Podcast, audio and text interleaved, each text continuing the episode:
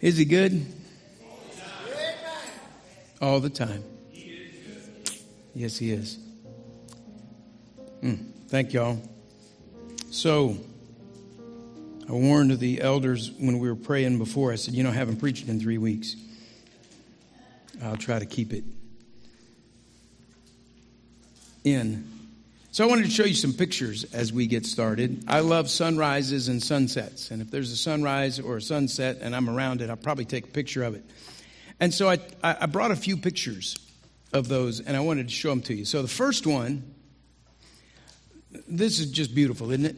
I mean, Lisa and I were at a training conference in Portugal. So, that's in Faro, Portugal. We have seen some beautiful things together in our 37 years. The next one, this sunset. Uh, Chris, I, I, I stopped my four wheel drive vehicle in the mountains of El Salvador. Yep. And I took that as we were leaving Las Tablas, which is a place that you'll never probably go to and you'll never know them, but they know who I am and I know who they are. And it's, it's the, the two men that were the first men I ever led to Christ in El Salvador live in that village. And uh, you can't get there easily. You can get there with a four wheel drive vehicle, or you can get there with a two and a half hour walk, one or the other way. Two and a half hour walk is, is over a suspension bridge on an, and then up a mountain and over it and over it and back. And I love that place. And um, the locals, Miss Jackie, call it El Ultima de la Tierra the end of the earth. And uh, I want you to know I've not only been to the end of the earth, but we built a church there. And, uh, and that's kind of Great Commission stuff, right? So the next one was the last spring conference. Go to that next one. That was the last spring conference that Lisa and I did while we were in our time of service in Germany, and that's in Malta. And I think if you look real closely and squint, you can see Florida. the next one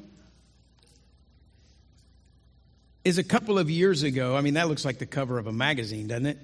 I took it with my iPhone like I did all of these. But uh, that's in Puerto Rico, in Aguadilla on the western coast. And that was just a great day where Lisa and I went out there to the beach and we were there all day and waited for the sun to set. And I mean, we rented a jet ski that day and, and saw flying fish.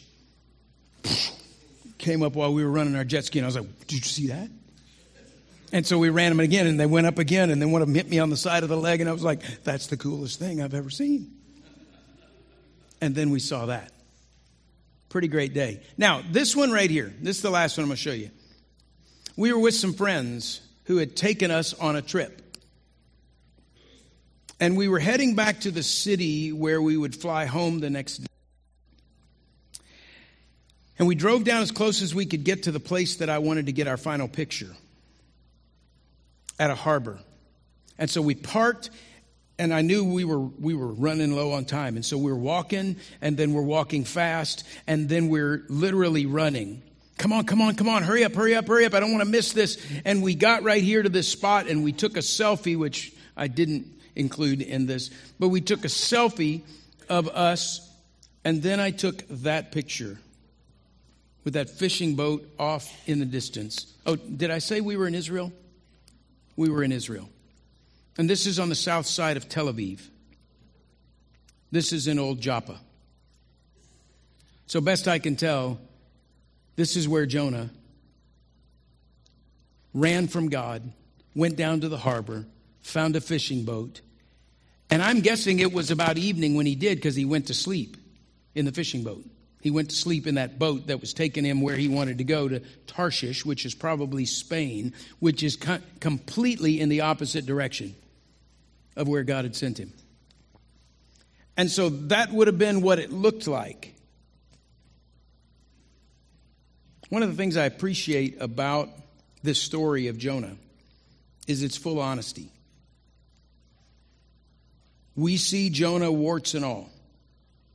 Jonah is portrayed as a real character with great victories and abilities and epic character flaws and failures. And we may not like what we see, but I think we have hope as we realize that God can use us too. We know that Jonah, last time we looked at this a few weeks ago, that Jonah had most likely been a popular preacher at home. And then God calls him to go to Nineveh, a godless city, and preach repentance. And Jonah runs. He gets in a boat down in the bottom and goes to sleep, my mind thinking it through it, hoping for a better day tomorrow. And everything changes, right? Because listen, the Lord of today and tomorrow had other plans. And so, chapter one ends with this understanding that res- resistance is futile. And so, in the midst of that God sent storm, Jonah is cast into the Mediterranean, and then the seas calm, and he's swallowed by a great fish that God had prepared. I think a one off fish, but it doesn't matter. God had prepared. And chapter 1 ends with Jonah was inside the fish three days and three nights. And so I kind of wonder many times what happened in those three days and three nights, because they as they say, there are no atheists in foxholes. And I guess maybe this is the quickest way to get a preacher to stop running is to swallow him with a fish. So look with me at chapter 2 and let's read those 10 verses. Jonah prayed to the Lord, his God, from the belly of the fish. I called to the Lord in my distress, and he answered me. I cried out for help from inside Sheol, that means a grave, and you heard my voice. You threw me into the depths, into the heart of the seas, and the current overcame me, and all your breakers and your billows swept over me. But I said, I have been banished from your sight, yet I will look once more toward the holy temple. The water engulfed me up to the neck. The watery depths overcame me. Seaweed was wrapped around my head. I sank to the foundations of the mountains. The earth's gates shut behind me forever. Then you raised my life from the pit, Lord my God. As my life was fading away, I remembered the Lord, and my prayer came to you, to your holy temple. Those who cherish worthless idols, abandon their faithful love. But as for me, I will sacrifice to you with a voice of thanksgiving. I will fulfill what I have vowed. Salvation belongs to the Lord. Then the Lord commanded the fish, and it vomited Jonah onto dry ground, dry land.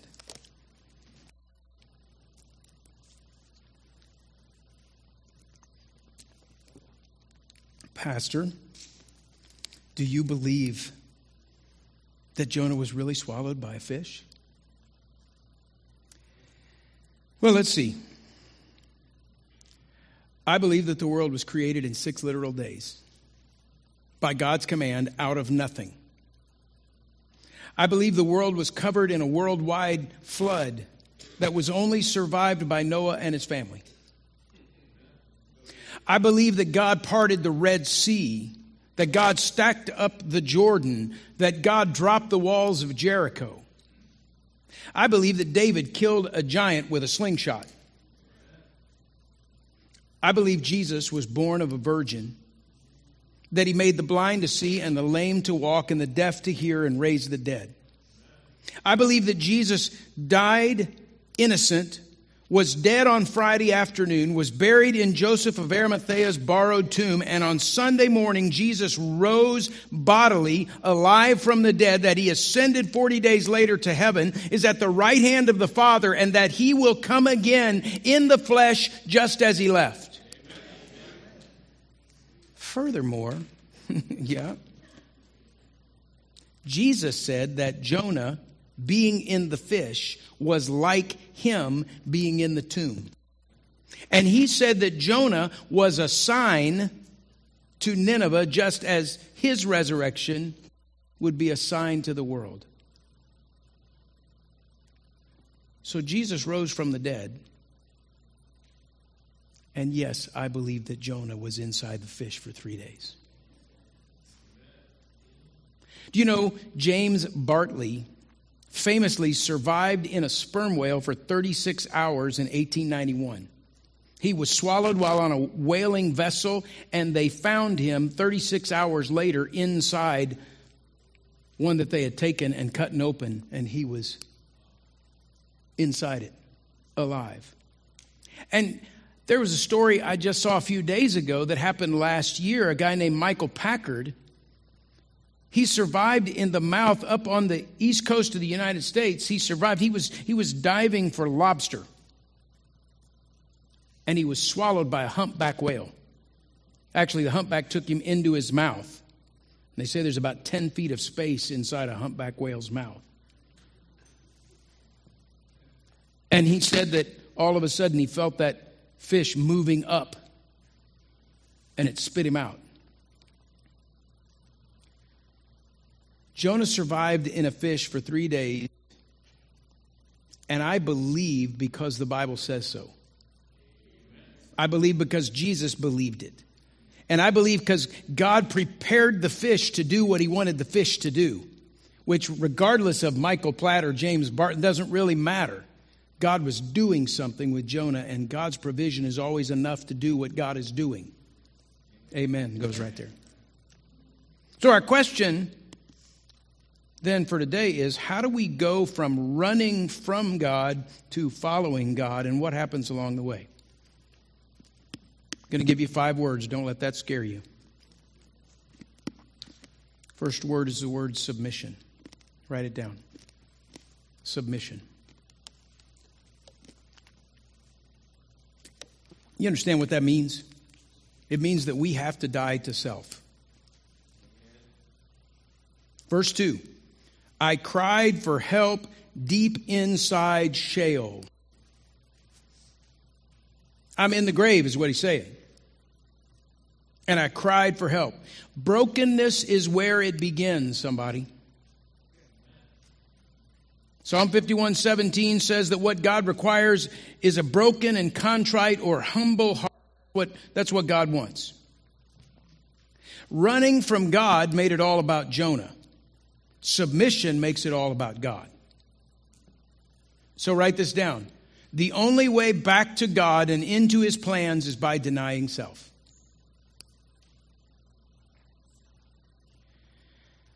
When, when, when God reveals himself, pride sometimes says, maybe not for you, just for me. Pride sometimes says, well, that's fine, Lord, but I wanted to fill in the blank, right? God's first revelation to us and here to Jonah is that he is sovereign. You ain't the boss of me was something I was famous for saying when I was a little boy. And I had aunts and uncles that would pull over and explain to me that that wasn't correct. God reveals that He is sovereign God and He is Savior, and that we are sinners without righteousness, nothing that can make us acceptable. And so God's revelation always requires self denial. And so, as followers of Christ, as born again believers, the same thing is true. God reveals himself to Jonah. He revealed his holiness. He revealed the wickedness of Nineveh.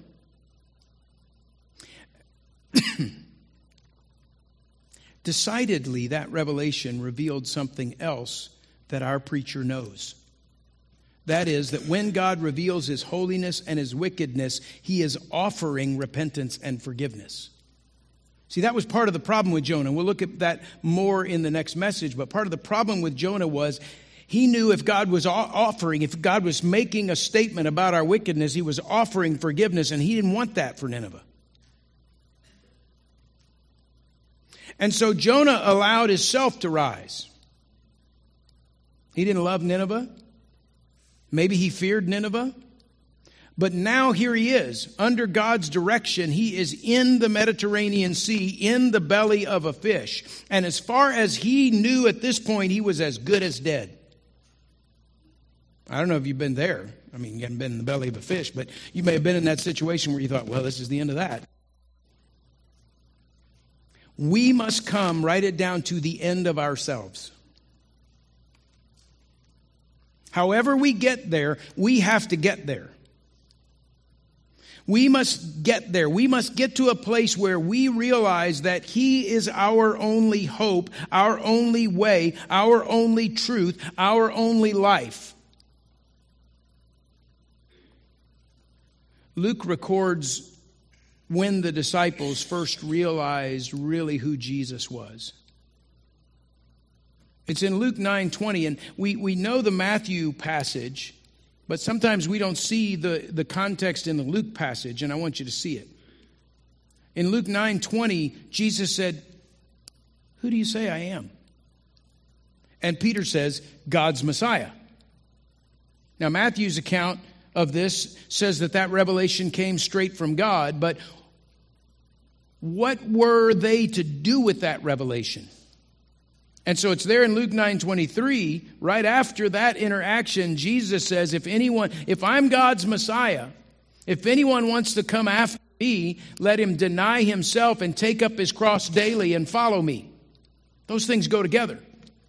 Knowing who Jesus is and laying everything down and following him go to hand in hand. Jonah had to deny himself as well. And Jonah knew that he wasn't in charge. And he knew that he couldn't control anything. Verse 2 says, I called out to the Lord in my distress. He made an impassioned petition to the Lord from the depths of the grave, and he called out. And so we, like Jonah, have to die to self in submission to God's right to rule. Say, right to rule. His right to rule in our lives. And so then there must be genuine, write down number two, confession of sin. See, now, confession is not revealing something to God that he doesn't know. Confession of sin is agreeing that it's wrong. One of the most beautiful truths in Scripture about God is in Exodus 34. Verse 6 and 7, it says, The Lord is compassionate and gracious God, slow to anger, abounding in faithful love and truth, maintaining faithful love to a thousand generations, forgiving iniquity, rebellion, and sin, but he will not leave the guilty unpunished. You have to know the fullness of that. God is a forgiving God, but there are consequences if we will not take that forgiveness. We also know that God told Israel in 2 Chronicles 7:14 that my people who bear my name must humble themselves and pray and seek my face and turn from their evil ways, and then I will hear from heaven and forgive their sin and heal their land. John taught us in 1 John 1 9 that if we confess our sins, he is faithful and righteous to forgive our sins and to cleanse us from all of our unrighteousness. So Jonah knew God's word. Jonah knew God's character. He had preached God's word. Jonah had memorized God's word because here he is in the belly of the fish without his Bible in hand. And he is praying with alliteration to some of David's Psalms. And so from his heart, quoting God's word, Jonah perhaps is thinking of Psalm 51 or Psalm 77 or Psalm 130 or Psalm 143 when he says in verse 7, I remembered the Lord and my prayer came to you. When he says in verse 9, so I will sacrifice. Those are all acts of confession. And by the way, just, just so you know, kind of let you in on something, you might think, well, confession is easy for a preacher. No, it's not. Perhaps it's even harder because we know better. And he knows. That was a quick amen. he knows what he should have been doing. And it's hard to admit that he wasn't. Usually, what we that know better will do is make excuses. So write this down. Confession and submission are dying to self and desiring to live through Christ. It's Galatians 2:20. I have been crucified with Christ and I no longer live, but Christ lives in me and the life I now live in the body I live by faith in the Son of God who loved me and gave himself for me. I've crucified myself. I'm alive to Christ, knowing that God is our only hope. Submission and confession day because of, write it down number three, a great realization. Here's the great realization. Write this down. Jonah realized that a relationship with God was better than anything else he had in life. When you read, and I'd encourage you later today and throughout this week to go back through and read chapter 2. When you read chapter 2, you might think that perhaps this is an editorial prayer that was after the fact, but this is not a prayer after the fact. Verse 1 says Jonah prayed to the Lord his God from the belly of the fish. When you are in the Mediterranean Sea, in the belly of a fish, you pretty much figure your life is over, right? And so now Jonah wasn't so much worried about his physical life, that was a done deal. He is now worried about his relationship with God. His eternal life is coming.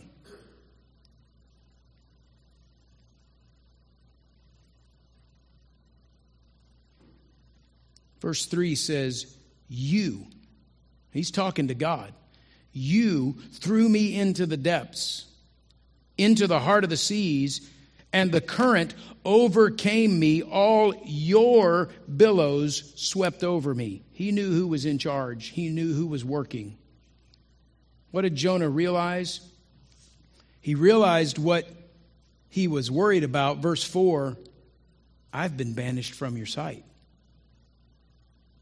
That's a bigger deal than being in the depths of the sea. He knows he's about to die, and he's like, I don't want to be gone from your sight. So write this down. Jonah understood that being in God's presence was the only place to be. This same preacher who had worked so hard to run knew that he needed to come back home. Everything he wanted and needed was in God's will. And I thought of Luke 15, that young man that wanted so badly to run that he asked for his inheritance before his dad was even dead. I just can't imagine how that conversation went down. But the love of that father went, All right, here you go. And then he ran far, far away. And he wasted everything until he was penniless and homeless in a pig pen, wanting nothing more than to go back home to his father's house and good graces. I'll just be a servant there, is what he said. Jonah came to the realization that in God's grace was where he had always longed to be. He realized that before the belly of the fish became his final resting place, write it down, he needed to be at rest with God. And there was nothing more important than that.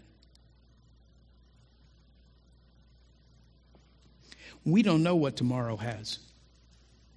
You might be at the mouth of a grave today, and you need to know today that you're at peace with God. I wonder today, perhaps, what you're clinging to when you should be hanging on to Jesus. Verse 8 says, Those who cherish worthless idols abandon their faithful love. NIV says they forfeit the grace. Yes, so when we when we hold on to our ways and our places and our fears, we forfeit the goodness and the grace of God's plan and God's way, and the reward of faithfulness is victory. We forfeit that. We just lay that aside, and God was like, You don't know what I had for you. And so, through submission and confession and realization, right down number four, he comes to a place of ordination and consecration. Now, listen, we, we got to get this the way it's playing out. Jonah has no idea what's going to happen. Matter of fact, I would think he probably thinks he knows what's going to happen. This is it. For all he knows, His life is moments away from ending, and he is determined that for whatever time he has left, write it down, he is committed to God. And here's what I love he doesn't attempt to make deals with God. Oh, you're probably not guilty of that. You know somebody, though, that is. He doesn't say, Lord, get me out of here and I'll go to Nineveh. He doesn't say that, does he? I promise, Lord, just get me out of here and I will do it. Just get me out of here. Do you know somebody who's ever tried to make deals with God? You didn't do that, but you know somebody. You know somebody. Somebody over there said, I know somebody. I'm not going to ask you if you've ever tried to make a deal with God. Did you just take a breath? Oh, you, you've tried to make a deal with God. Everybody here that just took a breath, you've tried to make a deal with God. Let me tell you something God isn't looking to make deals with us over trivial things. He's not. The fact is, some of you have made deals with God and then you didn't keep your side of the deal. Let's be honest. God didn't do what you wanted. Or maybe He did and then you forgot about your deal. You lost the urgency once everything had gone right. Let me tell you something. Write this down. God is really only interested in one deal with us. Are you ready? Here it is. Give him all you are and all you have, and he will give you all that he is and all that he has. That's the only deal he's looking to make. Make him Lord, and he will make you his child. That's the deal he's looking for. And by the way, we get the best end of that deal. No bargaining. Jonah simply turns back to God for whatever the results are going to be. Verse 4 I have been banished from your sight, yet I will look toward your holy temple. Jonah understood that he lost God's favor and God's face because he turned away. And even if God's favor and God's face never return to him, Jonah is reordering his life and consecrating himself to the Lord. Folks, this is our only option. We have to come to a place where we stop trying to make deals with God. Maybe you're here today because this was a deal you made with God. God, I'll start going back to church. Let's just get this thing straightened out. Lord, if you'll give me a raise, I'll start giving. Lord, if you'll this, then I'll serve. Lord, if you make me well, I'll obey you in the way you. Lord, Lord, give me this and I'll do that. Don't you see that when, when we try to make deals, our eyes are on things and not on God? We have to stop making deals because deals aren't the motivation for obedience, love is. So write this down. Fix your heart on the Lord, not on stuff. Stuff doesn't matter. Fix your heart on the Lord. Deuteronomy 4:29 says, "Search for the Lord your God, and you will find him when you seek him with all your heart and all your soul." If you're not finding God, you're probably looking for something besides God. To set our hearts in obedience, we have to set our minds on Him. And, and if this is the end of it, or if life goes on, it doesn't matter. My heart's on God, not on this thing. Isaiah 40. I love Isaiah 40. 28 to 31 says, Do you not know, have you not heard the Lord is the everlasting God, the creator of the whole earth? He never becomes faint or weary. There is no limit to his understanding. He gives strength to the faint and strengthens the powerless. Youths may become faint and weary, and young men may stumble and fall, but those who trust in the Lord will renew their strength.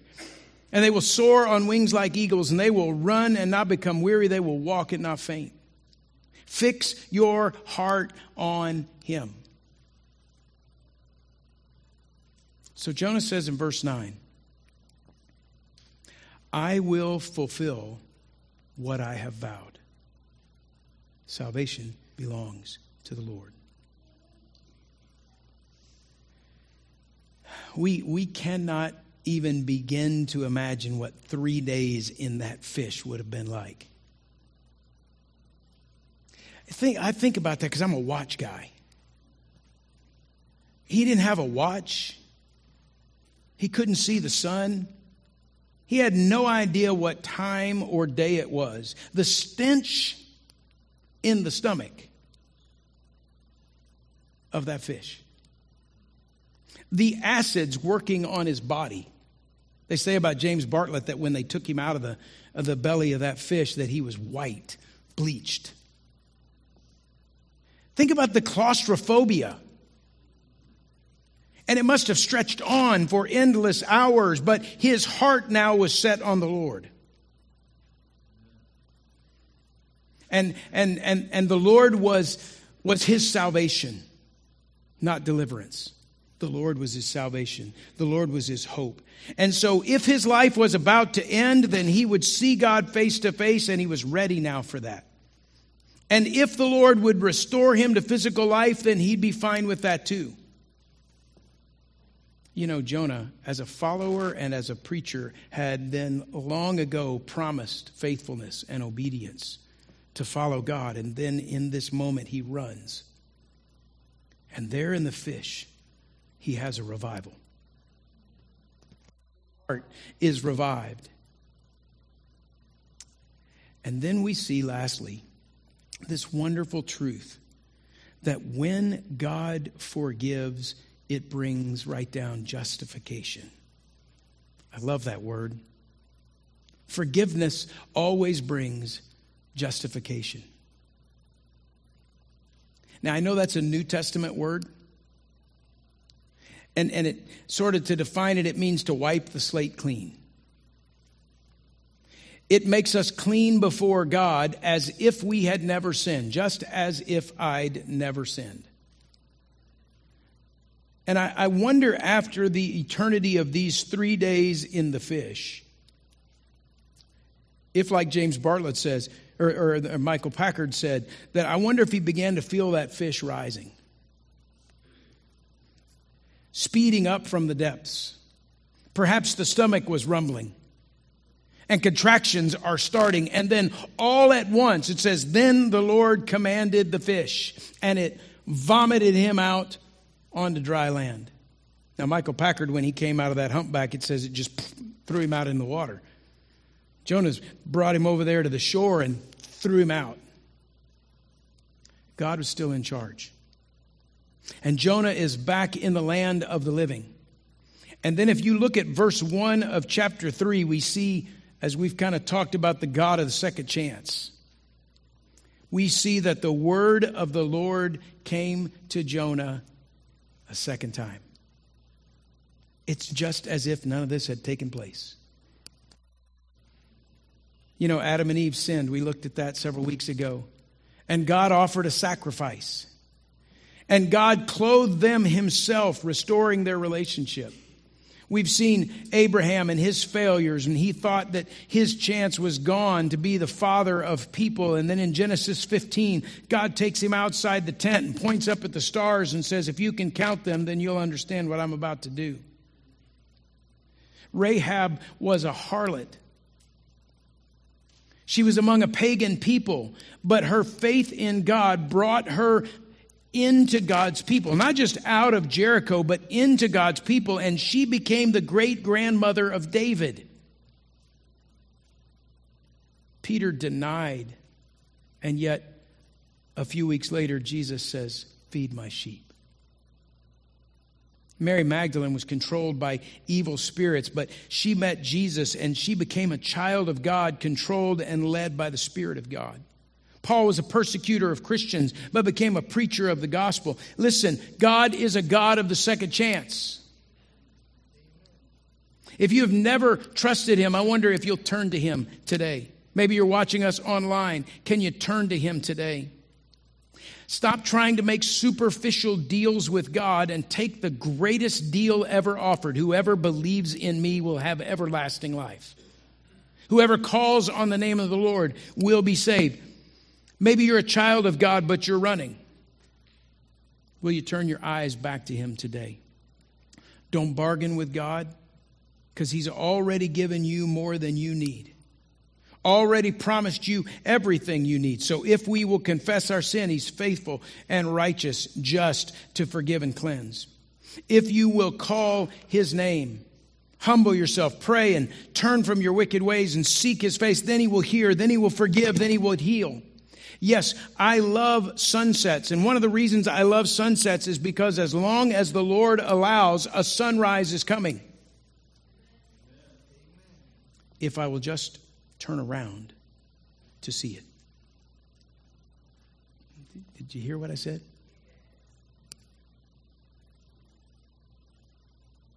Can you imagine when the first sunset went down in the west and Adam saw it? And it must have just been breathtaking. And I can just sort of see him standing off into the west, wondering, is that coming back? Maybe all night long. I wonder if I'm going to see that again. And then at some point, he began to notice some light, but it wasn't from over there.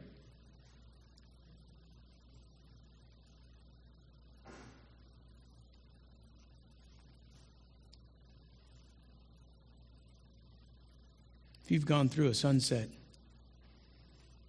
the only way to see the sunrise is to turn around.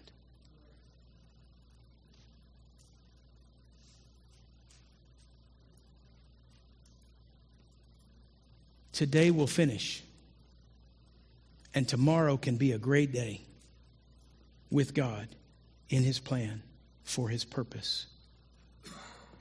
If you will come to yourself and come to Jesus. Because listen, resistance is futile, but submission is sweet.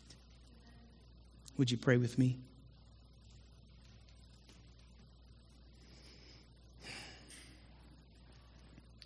In this holy moment, would you trust Jesus right now? Could you say, Yes, Lord Jesus, I am a sinner. And I ask you right now to forgive me of my sin and come into my life. I believe you died for me, and I believe you provided for me, and I receive it by faith.